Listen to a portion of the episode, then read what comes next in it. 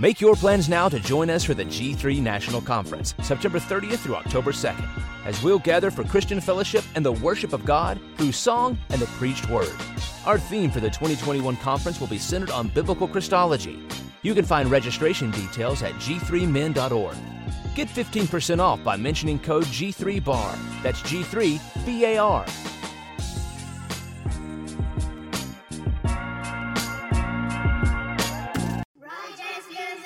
Make your plans now to join us for the G three National Conference, September thirtieth through October second, as we'll gather for Christian fellowship and the worship of God through song and the preached word. Our theme for the twenty twenty-one conference will be centered on biblical Christology. You can find registration details at g three men dot org. Get fifteen percent off by mentioning code G three B A R. That's G three B A R.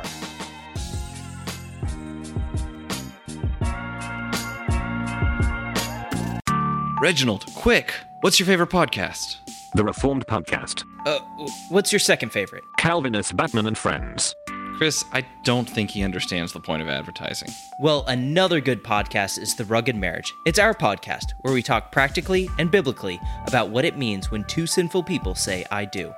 Check out the new episodes every Monday and learn with us as we discuss marriage, life, death, sin, and everything in between. Reform your theology, reform your marriage.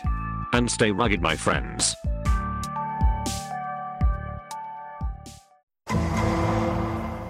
The Bar, biblical and reforming. For those of us who claim Christ, our authority is the Scripture. For those who don't claim Christ or who claim another, I'd like for them to, we challenge them to explain a standard of truth apart from Scripture. Uh, ex- explain the nature of good and evil apart, apart from the Scripture. Um, there, there's you. You have no context. There's no justification for it, except for the whims of, of men. Of, you know, of men. And so, man, we, we stand upon the foundation of the Scripture, sola scriptura, Scripture alone, man. Doctrine, yeah, sola scriptura, sola scriptura, Scripture alone.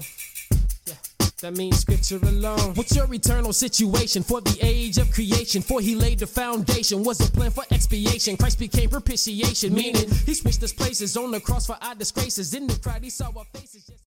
Welcome, everybody, to The Bar. It's your boy, Dwayne, in the building. That's right. You're at The Bar, where we are biblical and reformed. And I'm excited this morning, early in the morning, to uh, have on this special guest. I've uh, been listening to him for a while and and, uh, and and and really enjoy his show. So I said, man, I got to bring him on my show so I can expose him to my audience. And this morning we have the privilege to have Pastor Mike Abendroth. How are you this morning, sir? Great. Great this morning. Thanks for having me on the show. I have a tagline for No Compromise Radio, and it's always biblical, always controversial, uh, or always provocative. Yeah. So you've got you've got B A R. I've got maybe B A C or B A P.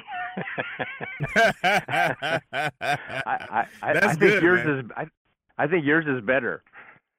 Oh, thank you. Thank you.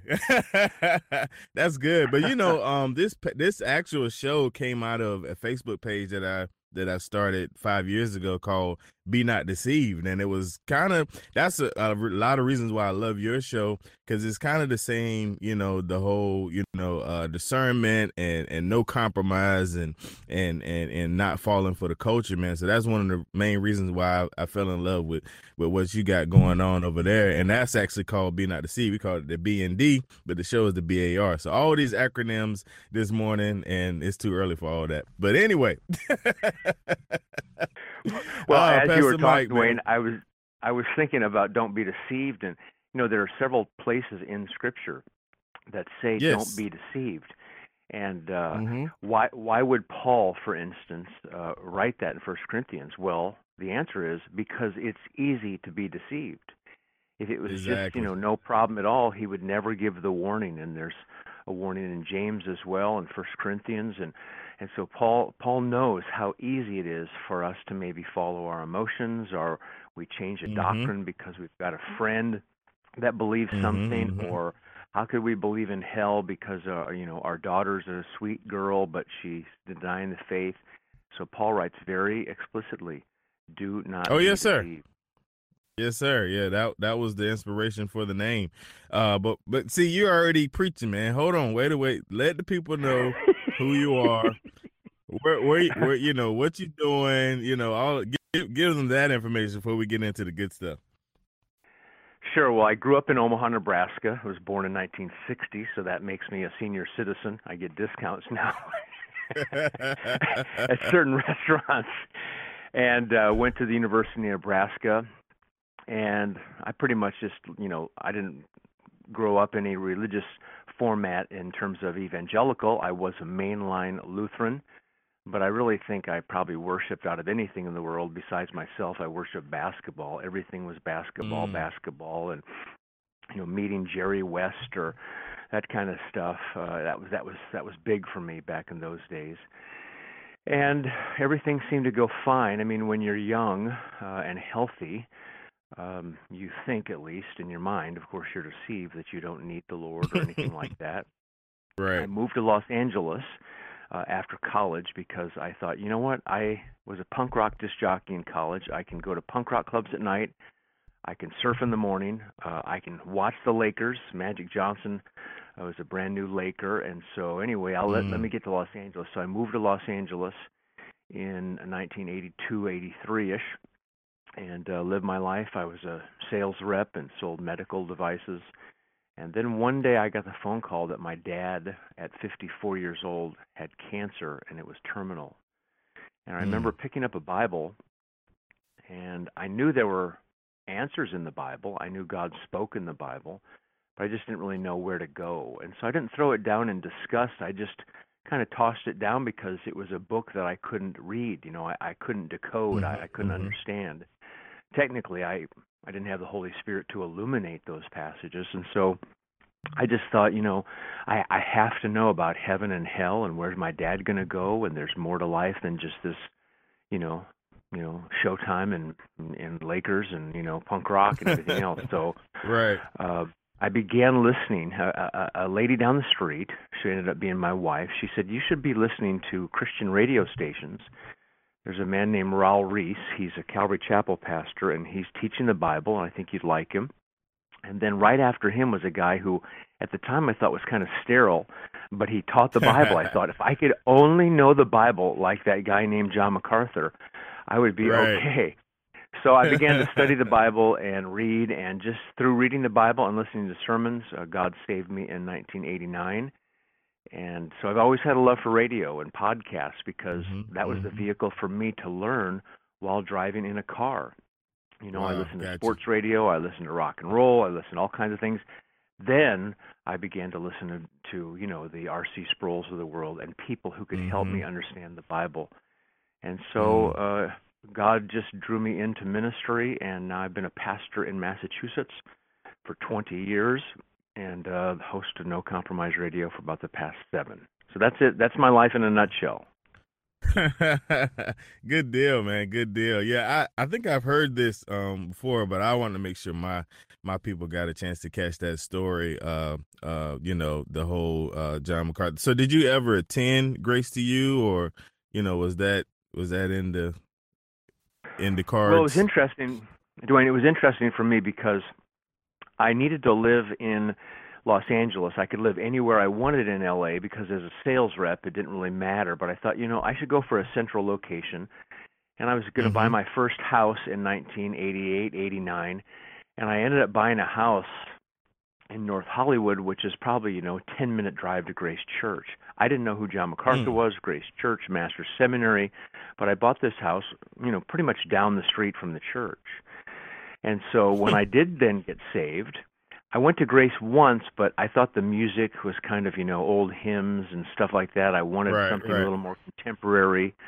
Uh, so then I started going to a Calvary Chapel, and I'd never heard Maranatha music. I'd never heard Christian music with, you know, guitars and stuff. And mm-hmm. so I started going there, uh, which was about an hour away. But then as I was learning and growing, I thought, well, you know, I'd, I'd like to go a little bit deeper. And uh, I thought Calvary Chapel was a good introduction. Uh, I learned from mm-hmm. my pastor there that Um, the Bible is God's Word, that Jesus is the only Savior, that we should be teaching the Bible chapter by chapter. Uh, but I was drawn to uh, the depth of MacArthur and his preaching. Mm-hmm. And so then I we switched over to Grace Church probably in ninety, ninety-one. Gotcha. Gotcha. Yeah, that's cool, man. That's cool. So what about, uh, you say you've been pastoring for twenty years. Um, and I do something usually every week uh, where I uh, basically highlight local pastors. Um, and technically you fall into that category uh, because you, you have a local body. Um, and, and, and, and, and that, that I, re- we, I really appreciate that on this show. So I always, you know, make sure I salute and take my hat off to guys that are, you know, doing it on a local level. So as far as your church goes, um, was it a, uh, a plant, or did you come in? Were you voted in? How did, how did that come to come, come pass? Sure. I was at Master's Seminary, and what they do at the seminary is they will receive Uh, inquiries from other churches that want a master seminary guy. I mean, all kinds of mm-hmm. seminaries get the same kind of, you know, emails and letters.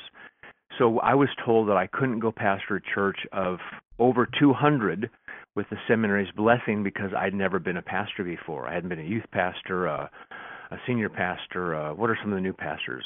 Pa- pastor of vision casting. yeah, yeah, yeah. Parking lot so, pastor. Yeah, that's right. So um, there was a church in Massachusetts, and, and they were on the list. They said they wanted a master's guy, so I sent them, an, you know, uh, my doctrine of uh, statement of faith and my doctrinal statement and all these things. And so it was almost like um, I'm not, I'm not trying to say it in a negative way. I'm just saying that since it's not mainline denomination, it was it was like a job interview. This is what I could bring. Mm-hmm, this is mm-hmm. what the Lord has done in my life. Right.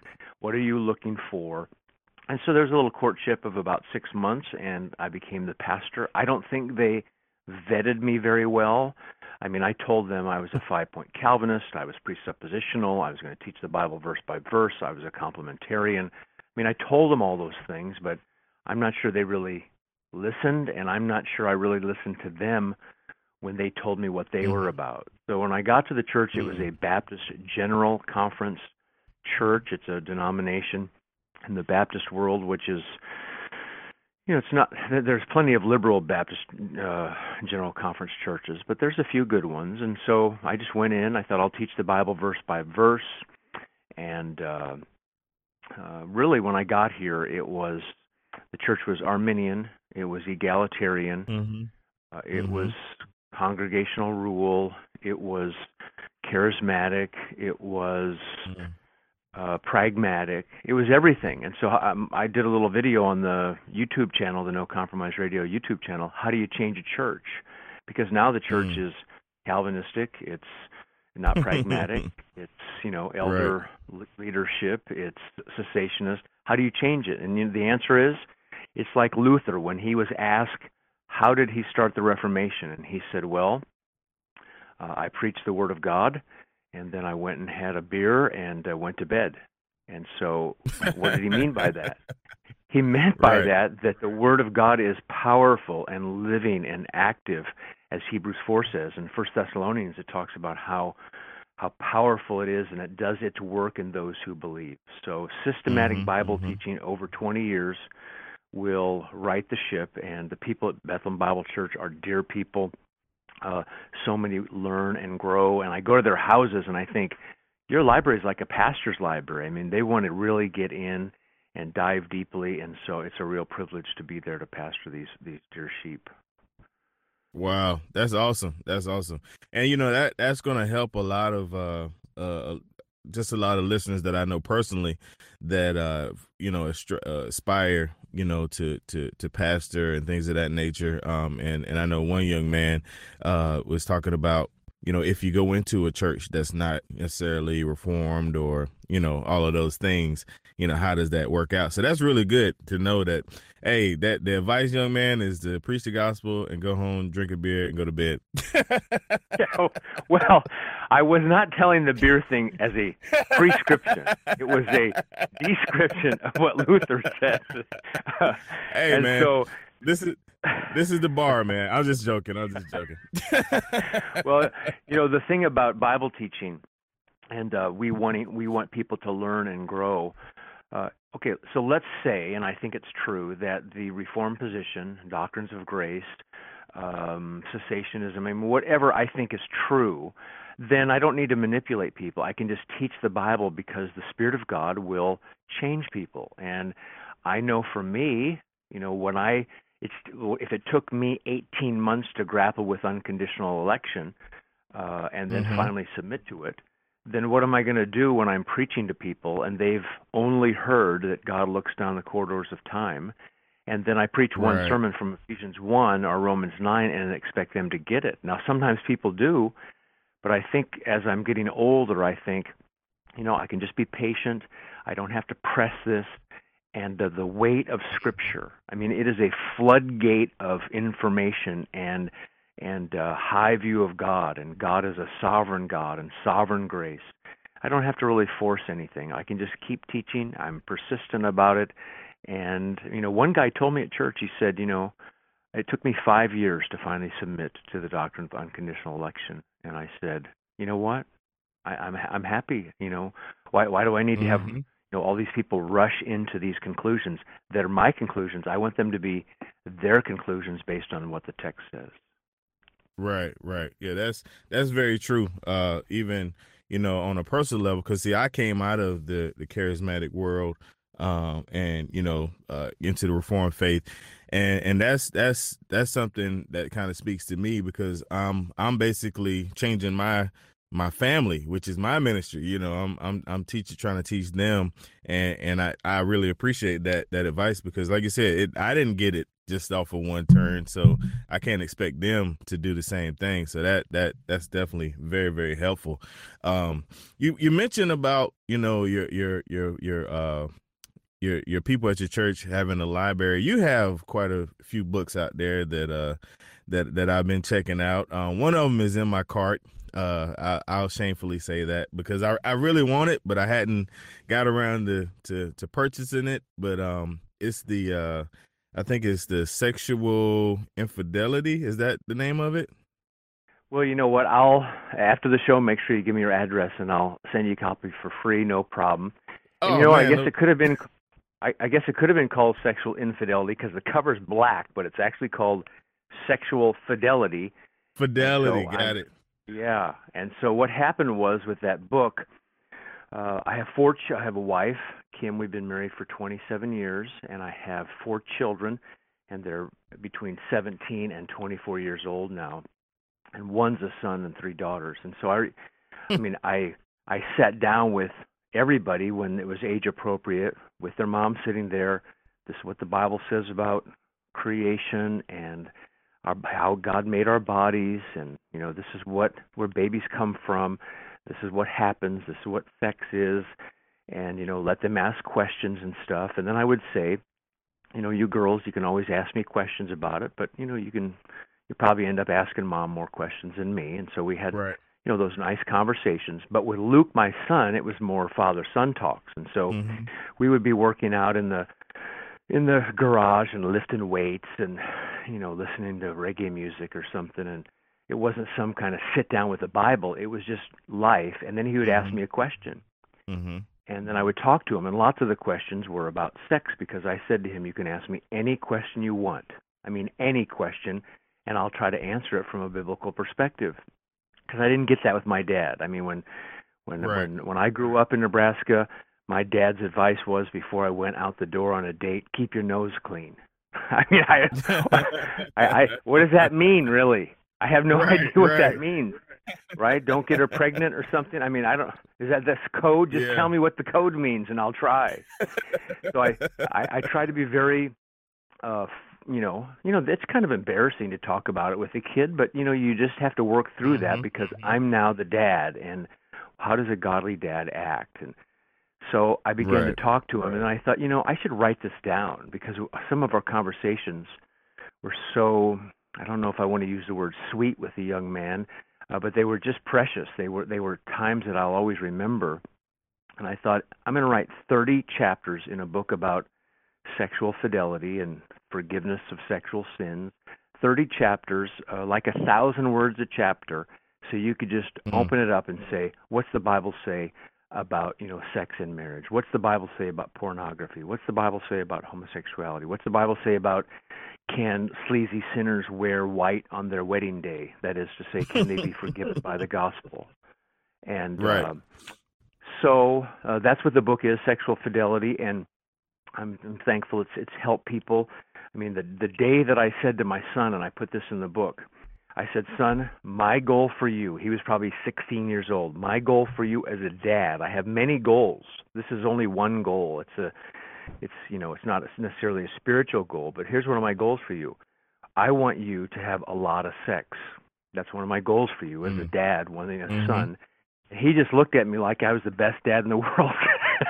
and I said, and I said, and son, what I mean by that is, you know, there can be the dirty, sleazy part of sex, but sex in marriage, Song of Solomon and Proverbs chapter five and elsewhere, Hebrews thirteen, uh, it's holy and it's undefiled and God has ordained this. And how how good of the Lord to give us taste buds for food and then also intimacy with your, your spouse. And so uh, I want you to have a lot of sex, but I want it to be in marriage uh, when you can just enjoy one another underneath the umbrella that God is a, a good giving God. And so that's kind of, you know, where the book comes from. It's it's not a, oh, okay. you know, it's an appro- appropriate book. Teenagers could read it. If your, if your kid has had the talk with the parents about sex, then they could read the book. Gotcha. Good deal, man. That's awesome. See, I, I'm I have the same uh, dynamic as far as kids. I have three girls and one boy, uh, and my son will be turning eleven uh, next month. So uh, it's getting about time for that talk. Uh, well, you know, Dwayne, here's closer. the here's the thing. Uh, with society now, it's just pushing everything, and so parents ask me, mm-hmm. when should I have the talk with my kids? Because, you know, the bad news is now when you write a book about sex, then you become the sex expert. Of course, so, of course. I, I, I, I'm no expert, but I think people maybe think I am. And, but I tell them, listen, you're the dad, you know, you're the mom. Uh, I can't give you any kind of, you know, commands, but I can tell you that mm-hmm. if I were you, I'd talk about it sooner than later. Because right, right now when a kid on the playground shows a phone to another kid, what's on that phone? Mm-hmm. What's on that YouTube? It's some kind of pornography or something. And so I want yep. my kids' first thoughts of that topic to be couched with, this is God's design. Look at how God made mm-hmm. the male body and the female body. Uh, look at what he's done, how wonderful this is, this, that, and the other. Well, my wife sitting there, the Bible open, versus this kind mm-hmm. of slutty, sleazy, you know, pornography thing. And so, yeah. you know, oh, yeah. I, I, I, I know I can't get the genie back in the bottle uh, when it comes to this knowledge. They'll always now think about life differently. But, you know, eleven, twelve years old and they're growing up, you think, I got to be the dad and sit down and talk with the kids. And so get on it. Right. okay. Okay. Yes, sir. yes. Sir. I mean, it, it, it, it makes perfect sense, though, because like, like you said, it's so easy. The access is just ridiculously easy, uh um and and we we have to, I guess, be on the forefront of that, you know. So that, I mean, it makes perfect sense. I mean, I was exposed in, like, you know, fourth, fifth grade, you know, with the older cousin and the magazines and, you know, all of that stuff. So that that makes sense. I, I I'm on it, man. I I I, I I'm on it. okay. Well, you you can re- there's a whole chapter in the book about what to say and how to say it. So I'll send you the book. You Good can deal. read it and then make your own decision. Okay. Good deal. Look, I I let the book the book be my procrastinator for now. I'll wait for it to get here. Good stuff. And and um it was a it was a good friend of mine in South Carolina, um uh Willie Boy, is that his name? Willie, but they call him Snap, but um he actually suggested the book, um and um he's in Columbia, South Carolina, cuz we was was actually talking about the whole pornography, you know, thing, and and and he was like, yeah, this is a really good one that deals with that. So, you know, shout out to my brother Snap. I know he's listening. Uh, well, um, I think I've uh, talked to Willie several times, and I think maybe I even yeah, sent him a free, yeah. free book. So, oh, okay. See, Willie, you got yours for free. He was trying to get make me buy mine. So, but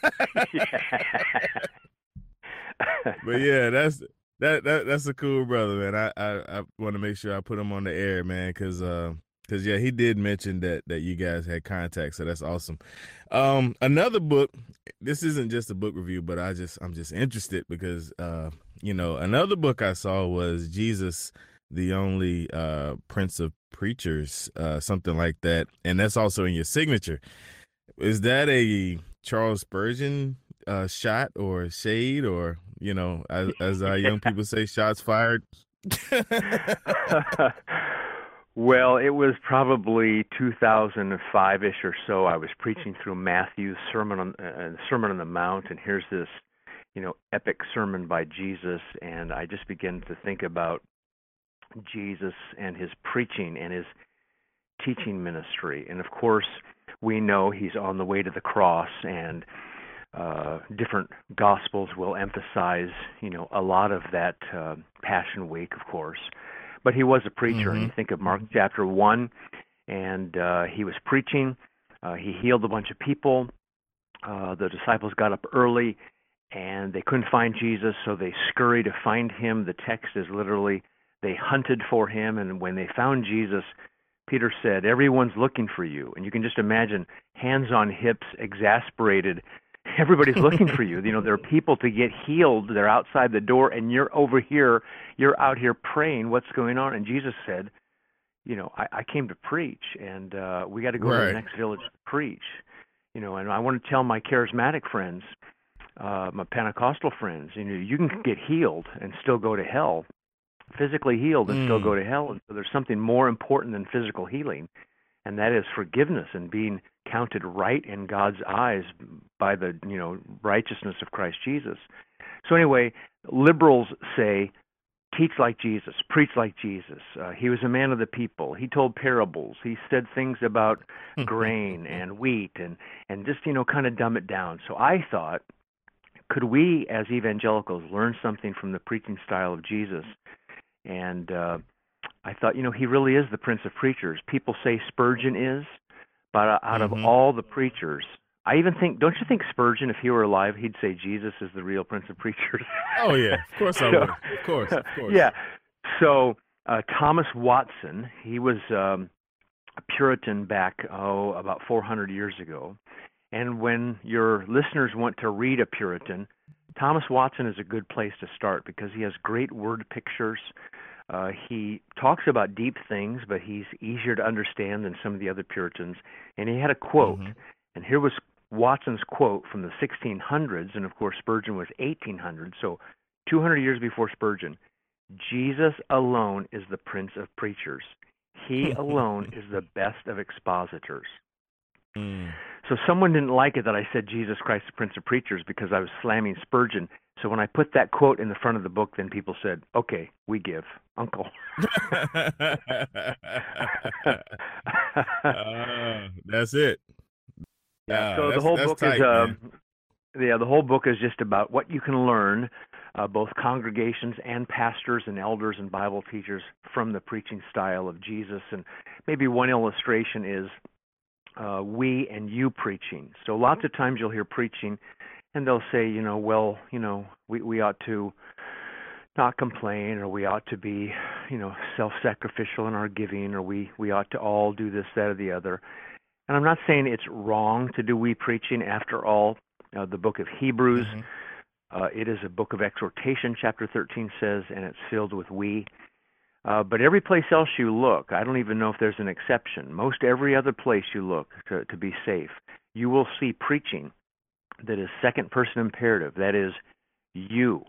When Paul is preaching in Acts, when Peter's preaching in Acts, Ezekiel, Jeremiah, Isaiah, Jesus, it's all you. And so here's the thing. Of course, throughout the study week, I should say to myself, God, you're preaching to me in light of who you are in Christ Jesus. Be thankful. Lord, I, I'm not thankful sometimes. Please forgive me. I'm thankful that Jesus was always thankful, and you see me through his righteousness. But now it's my responsibility as a herald, as a kerux is the Greek mm-hmm. word, to go tell the people, speaking for God. Not we, because I'm not speaking with God. I'm speaking for him. He sends me out, and then I say, I have a message from God, and the message is, in light of who you are in Christ, you need to be more thankful. Now, if I'm listening to that in the congregation, I'm thinking to myself, well, he doesn't mean me and uh, mm-hmm. the elder board, the deacon board. He doesn't mean me and some bishops. He's It's like Nathan's long finger in the sternum of David. He means me. You ought to be more thankful in light of who you are in Christ. So right. it's that kind of thing where you just see the direct nature of Jesus' preaching, and, and that's what I try to bring out in the book. Wow. Good stuff, man. Real good stuff. Real good stuff.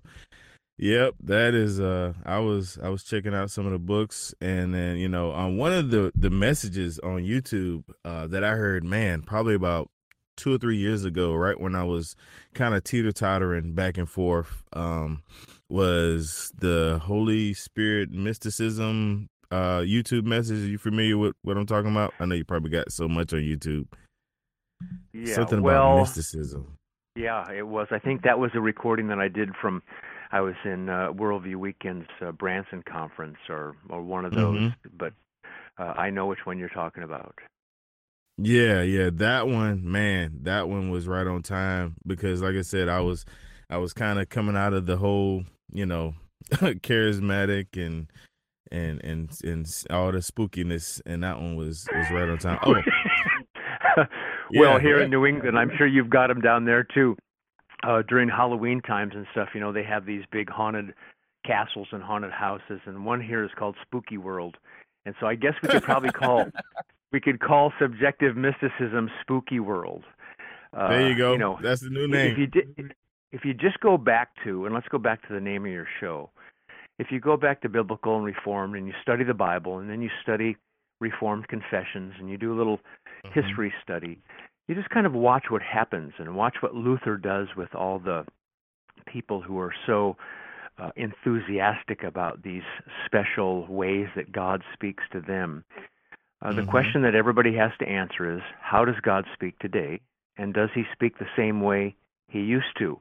And of course, if you go to a charismatic church, what you often see is Hebrews thirteen eight up, you know, uh, someplace posted, uh, Jesus is the same yesterday, today, and forever. And of course, mm-hmm. that's true, but that has nothing to do with spiritual gifts.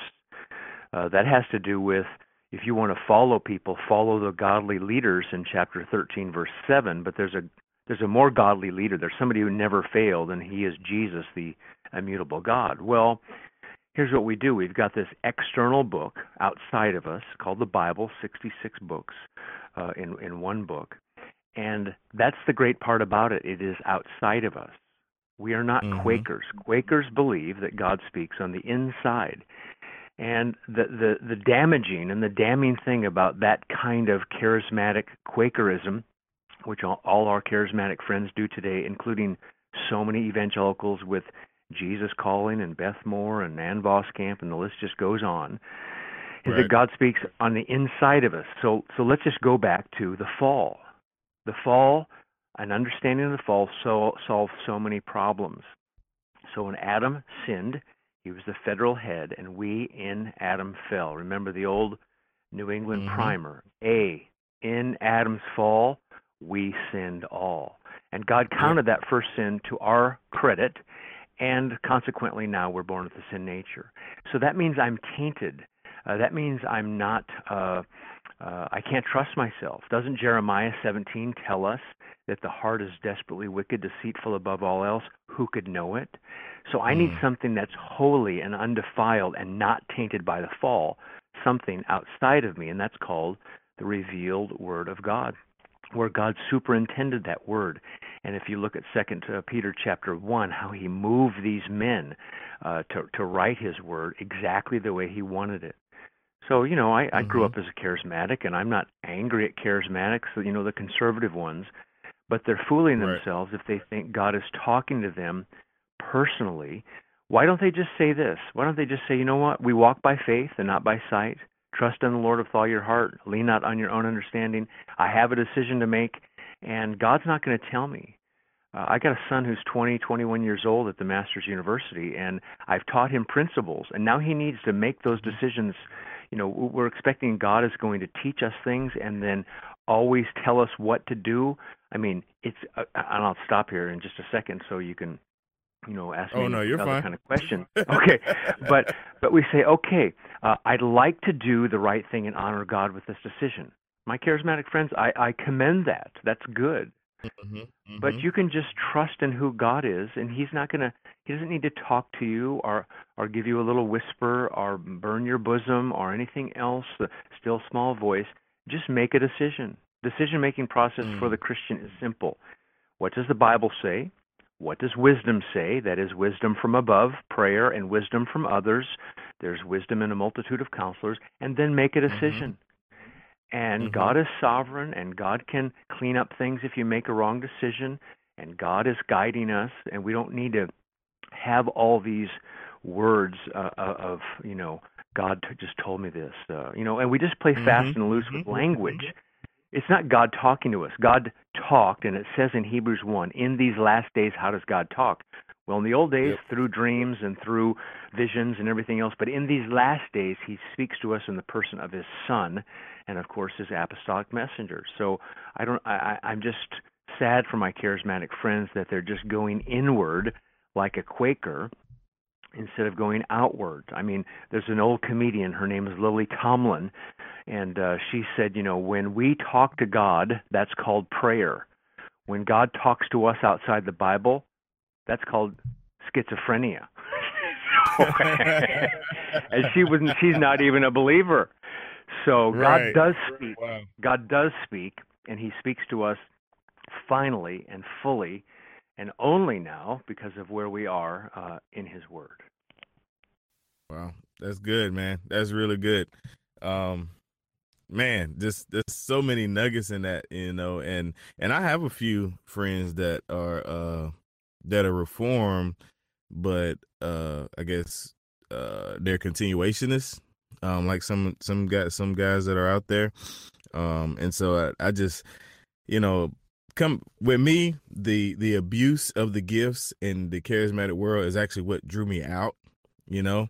And so, like, I told them I almost became a fundamentalist. I almost like was just like, you know, let's shut it all down, you know. And then and then then I, I, I hooked up with some with some guys that were, you know, Reformed and, and, and gave me that. So that was really good, man. That that was that was so many nuggets in that, man. I, I really appreciate that. Um, because like you said, you know, Hebrews one one, man, that's anytime I post that anywhere, like I get the most re- uh, rebuke and comments, and oh man, the comment section blows up, especially on my Be Not Deceived page, you know, that one and female pastors are the two that, that really, uh, they get a lot of buzz, man, for real. Well, let's talk about female pastors in a second, but back to the continuationist name, and I've got friends too who are Calvinistic and Reformed, and they're continuationist, and And I understand that, and, you know, I'm glad to have them as friends, and there's a lot of, you know, big-name people who, who do that as well. But I, I did mm-hmm. a video the other, you know, a few years ago. I just reposted it, and I, I called uh, I called it Continuationists Need a Name Change. Because mm. to my continuationist friends, is the Bible still uh, being unfolded? Is, is, is, is there revelation being given today? Uh, that's biblical, that, you know, adding new books to the canon? And the answer is no. So why would we say continuationist when that doesn't happen? Are there still apostles today being given by the uh, second person of the Trinity, Ephesians four style, and he gives them to the church? The answer is no, that hasn't continued. So why use the word continuationist? Does God still give only inerrant prophecy to people like he used to in the New Testament? The answer is no. And Grudem will talk about, in, you know, errant prophecy, so that doesn't continue. So why do we call ourselves continuationists? Uh, the Bible mm. teaches that when Jesus and the apostles healed, it was organic, it was instantaneous, uh, it could be filmed by uh, the cameras at E S P N, and uh, unbelievers would all say that's true. But that doesn't continue today, so why do we call ourselves continuationists? And the list goes on. So I just think they need a new name. Because what continues? Yeah, yeah. Wow. Now that, woo, that's some fire right there for sure. That's, I mean, I never even thought about it like that, but that's, I'm definitely going to repost that video. I just looked it up while we were talking. That is going up for sure. Well, and then the, the yes, women sir. pastor thing. Uh, my wife, Kimberly, uh, she's a dear lady, godly lady. If I told you what books of the Bible she's memorized and how she disciples ladies and what she studies, uh, you'd think, oh, that, that's wonderful. And so, of course, men and women, Galatians three twenty-eight, are equal in Christ. We uh, aren't justified more as men. We're not redeemed more as men. We're not regenerated more as men. I mean, we are equal in Christ in every way, shape, and form. We as image bearers uh, who are now sinful, when we are saved, uh, we are saved, you know, in, and placed into Christ's body, union with Christ, in right. the exact same way. And it's through the non-meritorious instrument of faith. But God has different roles, and so he has, you know, dads and moms have different roles, and there are different roles in the church, too. And people just don't want that because society has, you know, just made everybody so equal, and it's it's clear, you know. Uh, I mm-hmm. was criticizing Wayne Grudem a, a second ago, but now I'll say something that he said that's just wonderful.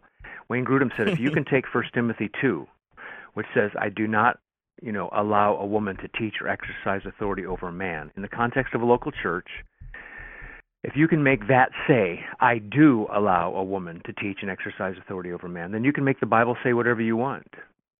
Mm. So the Bible is super simple. Christianity as a name is taken. So if you want to have women preachers and pastors, well, fine. Just, you know, if your name's Sheila, I guess just call it Sheilaism, as Michael Horton would say. Make up a different name. But it's super clear. And one of the right, things we don't talk right. about much, and, and I think it probably gets me into hot water if I do talk about it. Uh, I have strengths and weaknesses, and so does my wife. And so, for instance, if the kids are ten years old and they're throwing up in the night, they don't come to my side of the bed because I would just tell them to get over it and, and go back to bed. right, right. They come right. to my wife's side. Why? Because she's a mom, she's a lady, she's warm, she's comforting, she's receiving these kids. Yes, please, I want to help you at my own expense, I'll help you. And so what does uh, the epistles talk about, the pastoral epistles especially? Mm-hmm. Uh, you think to yourself, okay, what is good in a lady that is her kindness and her reception of these dear little ones on the side of the bed? That also can hurt when it comes to false doctrine. One of the reasons mm. why ladies aren't to be the pastors, to be the shepherds, because they would be too tempted to say, oh, you know what, they're really nice, or they've done good in the community, or something like that. So their strength becomes their weakness. And of right. course, my strengths, so men's strengths, can become weaknesses too. No wonder P- Peter says, don't lord it over. And mm. so I just think that, you know, we have to be careful that when God says men are to lead the church, uh, then men are to re- lead the church. I did a video called uh, Women Preachers Over My Dead Body. Uh, over my dead body will I have women get up in the pulpit and preach, because God is very clear. Right. And uh, I had to say that once to a lady when I first got here. She wanted to read scripture. I can read Psalm one oh three better than you can. Uh, why are there always men reading and preaching and everything? And she just wouldn't stop. And so a couple of years into it, I just said, and I'll change her name for the sake of the guilty, uh, Abigail, you can read Psalm one oh three today in the pulpit during the worship service over my dead body. And then I never, I, I never saw her again. And so it's just very, it's, it's just very simple. When you read First Timothy, Second Timothy, Titus, what's the mandate Uh, for these right. men? Men aren't better. If you look at our marriage, you'll say, I picked the godly one, and nobody's picking me. But that's that's irrelevant mm-hmm. when it comes to what God calls men to be in the pulpit. And you even think about some of the masculine words. And we, who wants to talk about this today? First Corinthians sixteen, act like men. He even tells the ladies at Corinth to act like men. He doesn't mean dress up. He doesn't mean transgender. He doesn't mean, you know, wear Uh, cap, cap, you know, capris and toms or something like that. What's he mean? What are men? Courageous, bold, brave. They defend, they protect. Corinthians, you need to do that, because if you would have been doing it, you wouldn't be in the mess that you're in. So we live in this this day and age where if you say anything about women preachers, people freak mm-hmm. out. And I'm thinking to myself, I have to be kind to people and I have to be gentle with people, because I want them to learn what the scripture says. But it is crystal clear. And if you understand the right. text but still won't submit to it, you're a rebel. Mm-hmm. Mm-hmm. Yeah, that's good. That's so good, man. Because like I said, that's that's one of those hot topics. You know, if we post about that, it's, it's up and running for sure. That we get a whole bunch of uh, my Facebook uh, report says a whole bunch of interaction and view. It blows up on that week. So uh, good stuff. Good stuff, man. I really enjoyed this, Pastor Mike, man. Um, you know, like I told you, I don't I don't hold people that long, man. So we're gonna transition into some of the what I call fun stuff. You might not like it, but we'll see. But um, what I like to ask my guests every week uh, is first off, I like to start off with what kind of music do you listen to? What is the what's in your your playlist? What what you got going on? I know you said reggae when you work out, so we can go ahead and mark that one off. So what what else? What's going on with you? Uh, well, I had a an M R I in uh, New York the other day, and they they will allow you to listen to music. So I said, "Give me reggae." They said, "Really?" I said, "I said yes." Um, my wife and I have been taking ballroom dancing lessons, nice. You know, waltz and foxtrot and stuff mm-hmm. like that, and swing, and so that means big band music, and that means a lot of, you know, Frank Sinatra. So I've been listening mm-hmm. to him a little bit. I took my wife to to, to get her to marry me. The kind of like the final date was New Year's Eve in Las Vegas to see Frank Sinatra in nineteen eighty-eight. So see, that wow. brings back good memories. Uh, like mm-hmm. I said, I was a punk rock disc jockey before I got saved, and there are some songs that are inappropriate that I don't listen to, but I'm almost reverting back to music um, that I listened to when I was twenty years old, and so I like New Order. Uh, mm-hmm. You know, I like Jack White. Um, and, you know, the White Stripes. You know, just kind of. I, I, I, I personally don't listen to hardly any Christian music, whether it's rap or R and B mm-hmm. or contemporary, just because. And and I know I'm I'm wrong on this. I know this, but I don't have time to sort out good lyrics from bad lyrics. Right, I don't have time right, to right, sort out, does this person deny the Trinity, or is this person speaking on stage with the word faith heretic? I don't have time for all that. So I know if I listen to rock and roll, and there's some songs, I mean, I just don't listen to. I don't listen to Sympathy for the Devil or Highway to Hell or something. Right, right, right, right, but, right. But I just don't really listen to Christian music much because unless it's, you know, a hymn or worship music for the church on a Sunday, I just don't want to have my guard up, you know, and, and gotcha. K-Love stuff. That makes sense. It's just like, yeah, so anyway, I pretty much listen to secular music. And by the way, if you got any legalists listening to this um, podcast, if they listen to classical music, well, classical music was written by a bunch of pagans too, so you can't even listen to that, I guess. I love it. I love it. That's awesome. Yeah, I, I'm sure there's some legalists on, man. Um, and because it's funny every time I, I love asking this question because you know I went through a period in my t- in, in my walk, man, where you know I, I couldn't I didn't listen to anything secular and and I was you know shutting it all out, calling it all devils and demons, whatever. And then I noticed that I was inconsistent because I'll turn around and watch a movie that says pretty much the same thing that's in a lyric, you know. And I was like, you know, that's how am I gonna you know, how can I defend this and then, you know, speak against that?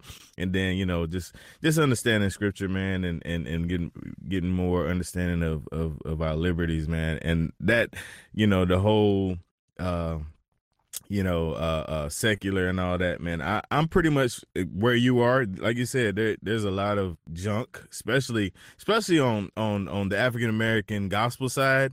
Oh, my gosh. Like you would literally have to fi- fine tooth comb to find something, you know, that's scriptural or substance. So like you said, uh, understands, you know, the Trinity, or, you know, whatever. So I, I'm I'm actually gradually getting to to where you are. Uh, there there are a few Christian, uh, uh, you know, rappers that I like, but you know, it, and and that's mainly because of relationships that I've I've built with them, but um, and I know them. But other than that, I'm I'm kind of in the same place. So a lot of recording and a lot of, you know, uh, radio. Uh, do you listen to any podcasts or any sermons or anything other than, when, you know, yourself and, and editing? Yeah, well, I try not to listen to myself too much unless I'm going to critique myself, which is very painful. Uh, but I do like right. podcasts. I listen to them at usually one point five speed. I like to ride a bicycle, and so I'm out on the bicycle catching up oh. on podcasts. I listen to some secular podcast, uh, Hardcore History, or, you know, a few different N P R ones and stuff you should know about, mm-hmm. or, you know, things like that. But the biblical ones, I especially listen to two pastors. I mean, I listen to thousands of MacArthur sermons, but I listen mm-hmm. now to a man who died in two thousand four. His name's S. Lewis Johnson.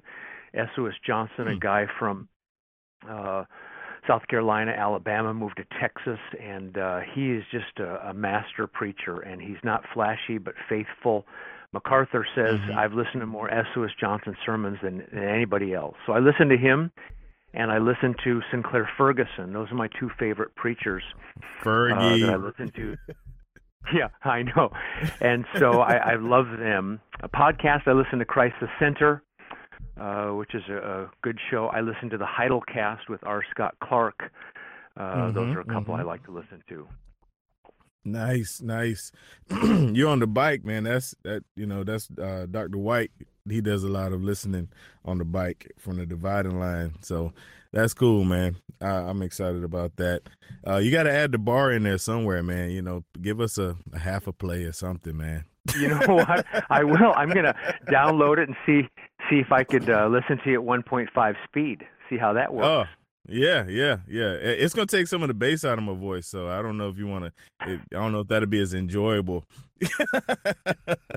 Well, speaking of James White, uh, James and I and uh, Steve Lawson and some other folks will all be in Germany uh, just in nice. a couple months for Reformation five hundred, and uh, No Compromise Radio is going to have a little booth there in the streets of Wittenberg, Germany, and I'll interview wow. James and Steve White, I, I mean James and Steve Lawson. After their, yeah, James White and Steve Lawson. I was going to say Steve White and James, James Lawson. Lawson. Yeah. Uh, so, you know, it's still not too late to sign up. If any of your listeners want to want to go over to Germany and then Geneva and Zurich, we're going to do that trip. And so I've had wow. James out here several times. And uh, I don't think I can beat James on a bicycle, but my brother Pat, uh-huh. Omaha Bible Church, he's, uh, you know, cat two or three racer, and he he he can he can hold the line and take care of James. So if James uh, is listening, Pat's got your there number. You go. There you go. There you go. That's what's up. I don't I don't think he's listening, but good good good call. But um, hey, I had uh, a Doctor Uh, Steve. You about to make me say Steve White, Doctor Lawson on. Um, I met him at G three. And uh, this this past uh, in January, I met him at G three, and I had him on, and um, and it was it was man, it was awesome to have him on the show, and just so many nuggets, so passionate about preaching, man. So uh, that that was really good. Um, I I wanted to say this one thing, uh, which I thought was funny. You know, we, we and it's it's kind of a backpedal, but uh, since we're on our way out, I figured I said it, because if I don't, then I'm like, man, I should have said it. But when we were talking about the the continuationists, you know, quote unquote, people need to change their name. Um, and we're talking about the big names that, that, you know, consider themselves that. um, I had Phil Johnson on, and Phil made a statement that was, I, I think you would appreciate it.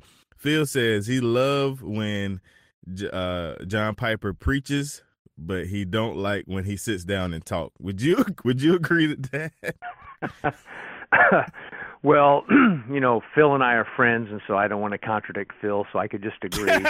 my, my, my, my opinion on that is I think John Piper's the best, not even when he preaches, uh, but when mm-hmm. he writes. And so yeah, uh, yeah, I'm, I, yeah. I'm not as gifted a writer or anything like that, but here's what I do know about writing and editing. Uh, when I wrote the Romans commentary uh, for Zondervan, Uh, I had a, mm-hmm. an editor, a literary editor, a theological editor, and, you know, they were just destroying my, my you know, my sentences with red ink, but they were right, actually helping right. me. And so mm-hmm. I think I think when Piper's gotten in trouble uh, with what he's said, it's that exactly that, it's what, with what he said. But after he sits and he thinks and he gets edited, and uh, you wait a little bit and you have other external eyes kind of looking at things, then I think mm-hmm. that would be his best. For instance, his Romans nine commentary and his uh, Swans Are Not Silent series. I mean, to me, that's Piper at his best. I don't really mm-hmm. listen mm-hmm. to him preach or talk to him much, but, you know, people's theology comes out, and so he is a continuationist, so it comes out. Right. Um, and so I, I think if you're going to you know, I, I, if somebody's got a Piper book, I don't tell them, you know, destroy it. I just think for me personally, it, it would be Swans Aren't Silent and that Romans nine. I think that's that's his best kind of thing. Gotcha, gotcha. Good deal, good deal. Well, that was Pastor Mike, diplomatic our... answer, wasn't it? That was a diplomatic answer. Yeah, it was. Answer. Very, very, very, very. yeah. very, very I mean, diplomatic. I, Not, see, it caught me off guard a little bit. Well, here, here's here's what here's what happens. Um, I could learn from John Piper because he he offers the body of Christ a lot. Mm-hmm. I just don't really want to learn from him because I just pick other people. So here's what I mean by that. Mm-hmm. Uh, all our listeners, we just have a certain amount of time for reading, for study, for other things. I mean, unless you're going right. to be some kind of, you know, ascetic monk and go off into the wilderness someplace, uh, we, there's only so much we can read and so much we can listen to. So you've got to pick your battles. And so even if it's good, better, best, you know, you can't listen to everybody all the time. So I could learn from him, and I and I have learned from him. His message, uh, Philippians one, to live as Christ and to die gain. You know, I remember that sermon to this day. But I don't really mm-hmm. want to learn from John anymore because he's, you know, whether it's promoting Francis Chan or Mark Driscoll or Doug Wilson or defending for an hour Rick Warren's Purpose-Driven Life book, et cetera. I just think, you know, I, I'm just going to go with people like S. Lewis Johnson or Sinclair Ferguson, somebody that mm-hmm. teaches in line with what I believe, something more confessional, something more reformed. And so... Right. Uh, that's kind of my philosophy with that. I, I could learn from him, obviously, uh, but I just choose to learn from different people because time is so short. I, I can't go read all this other stuff when I'm trying to read a John Owen book or mm-hmm. something. You know what I mean? Right, right. Yeah. Oh, yeah. That makes perfect sense. Uh, that that speaks to me because sometimes I'm I'm in that place where I'm like, you know, where where to go to next, you know, kind of scattered. And so uh, I have to be more uh, diligent in, in what I... What I take my time to read, man. So, Pastor Mike, man, I really, really appreciate you taking time out of your schedule to be on the bar with us. Uh, I want to leave you uh, the last couple of minutes to say whatever you want to say to my people and, and do all the plugs and shout outs and everything, man, right here in this space. All right, perfect. Well, I want all the listeners just to close their eyes and uh, uh, just raise their hand or put it out to the T V or put it out to the radio or put it out to your computer for a point of contact. And I just want you to know God's got a blessing for you. You just send your money to No Compromise Radio, and I'll make sure it gets to Jesus. I love it. No, seriously, I, I started off the show No Compromise Radio because I didn't want to compromise, and I saw so much compromise in the world. But as time mm-hmm. went on, I thought, you know what? I compromise too. I mean, I don't like it when I mm-hmm. do. But I'm I'm frail and fallible and sinful too. So then I begin to think, you know what? No compromise. Jesus said of the Father, to the Father, I always do what's pleasing to him. Uh, the Father said of Jesus, this is my beloved Son in whom I'm well pleased. So can you imagine? Jesus never compromised. He never complained. He never grumbled. He always was thankful. He never sinned. He, he never had a lustful look. I mean, the list goes on. And so that's what I like right. to talk about is Jesus because he never compromised. And then specifically, mm-hmm. what did he do? Besides preaching that we talked about, he at Calvary made sure that neither love, grace, and holiness, and justice, none of those attributes were compromised because that's where wrath and grace meet is at the cross. And so I like to talk about Jesus and the cross, and of course, confirmed by the resurrection. And so when it comes to No Compromise Radio, if you want to hear about you or other things, that it's not the show for you. If you want to hear about Jesus regularly and often, no compromise radio dot com. I'm teaching through Hebrews now on Sunday mornings at the church. That's b b c church dot org. I think we're thirty-five messages in, and I just finished chapter two. So we're taking the we're taking the slow boat. Uh, yeah, you know, man. This might be the last book I ever preach, and so I'm just going slow. Maybe that'll extend my life. Some there you will, go. You know. And uh, if people want to order any of the books, it's on no compromise radio dot com, or they can go to Amazon or anything like that. Uh, people can email me questions. Uh, I, I look at all the emails unless they're just people acting stupid, then we just delete them. Right. Right. But you can disagree with me, and I'll read it and answer. But once you start doing the name calling thing, then I, we have folks that just delete those. Gotcha. That's funny. Good stuff, man. Like I said, I really appreciate it. And you guys, make sure you check out No Compromise Radio. Good, good, good stuff. Uh, um, one more thing. I just thought about it. Um, you have uh, there's like a, I don't know if it is it your wife, someone that does like a, another little sub show within your show for women. Did I see that one time? Yeah, well, what happened was, you know, it's easy for my easy for me to say that, you know, women shouldn't be teaching men, but, you know, what you're going to do about it kind of thing. And so right. do not be dis- do not be surprised uh, .com, I think it's .com, Erin Benziger, she um, attends my friend uh, Don Green's church in Ohio, and she's kind of on the cutting edge of seeing all these different trends and everything else. And so I said to Erin, why don't you do a show for ladies? It's called Equipping Eve. And uh, mm-hmm. we'll just put it on the No Compromise feed. I mean, I don't have a huge platform, but it's bigger than hers.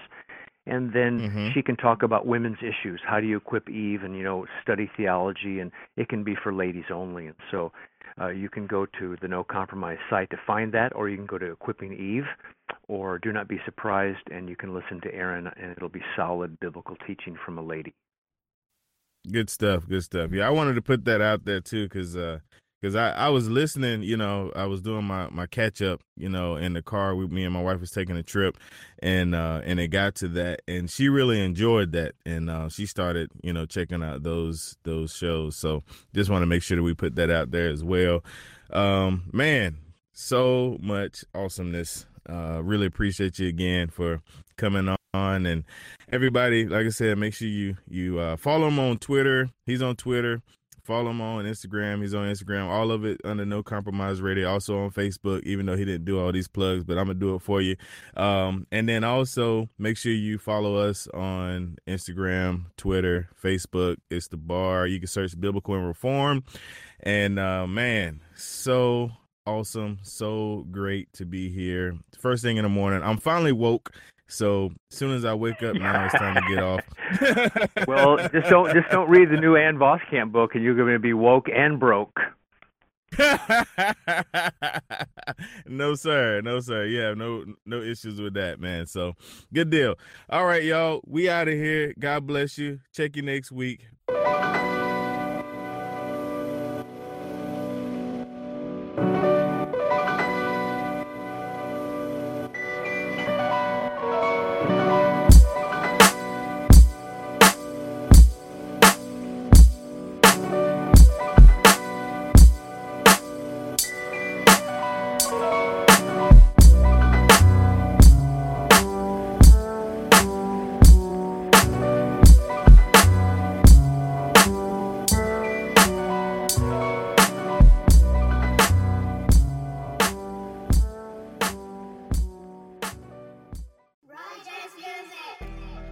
What's up, bar listeners? It's finally here, the bar exclusive content.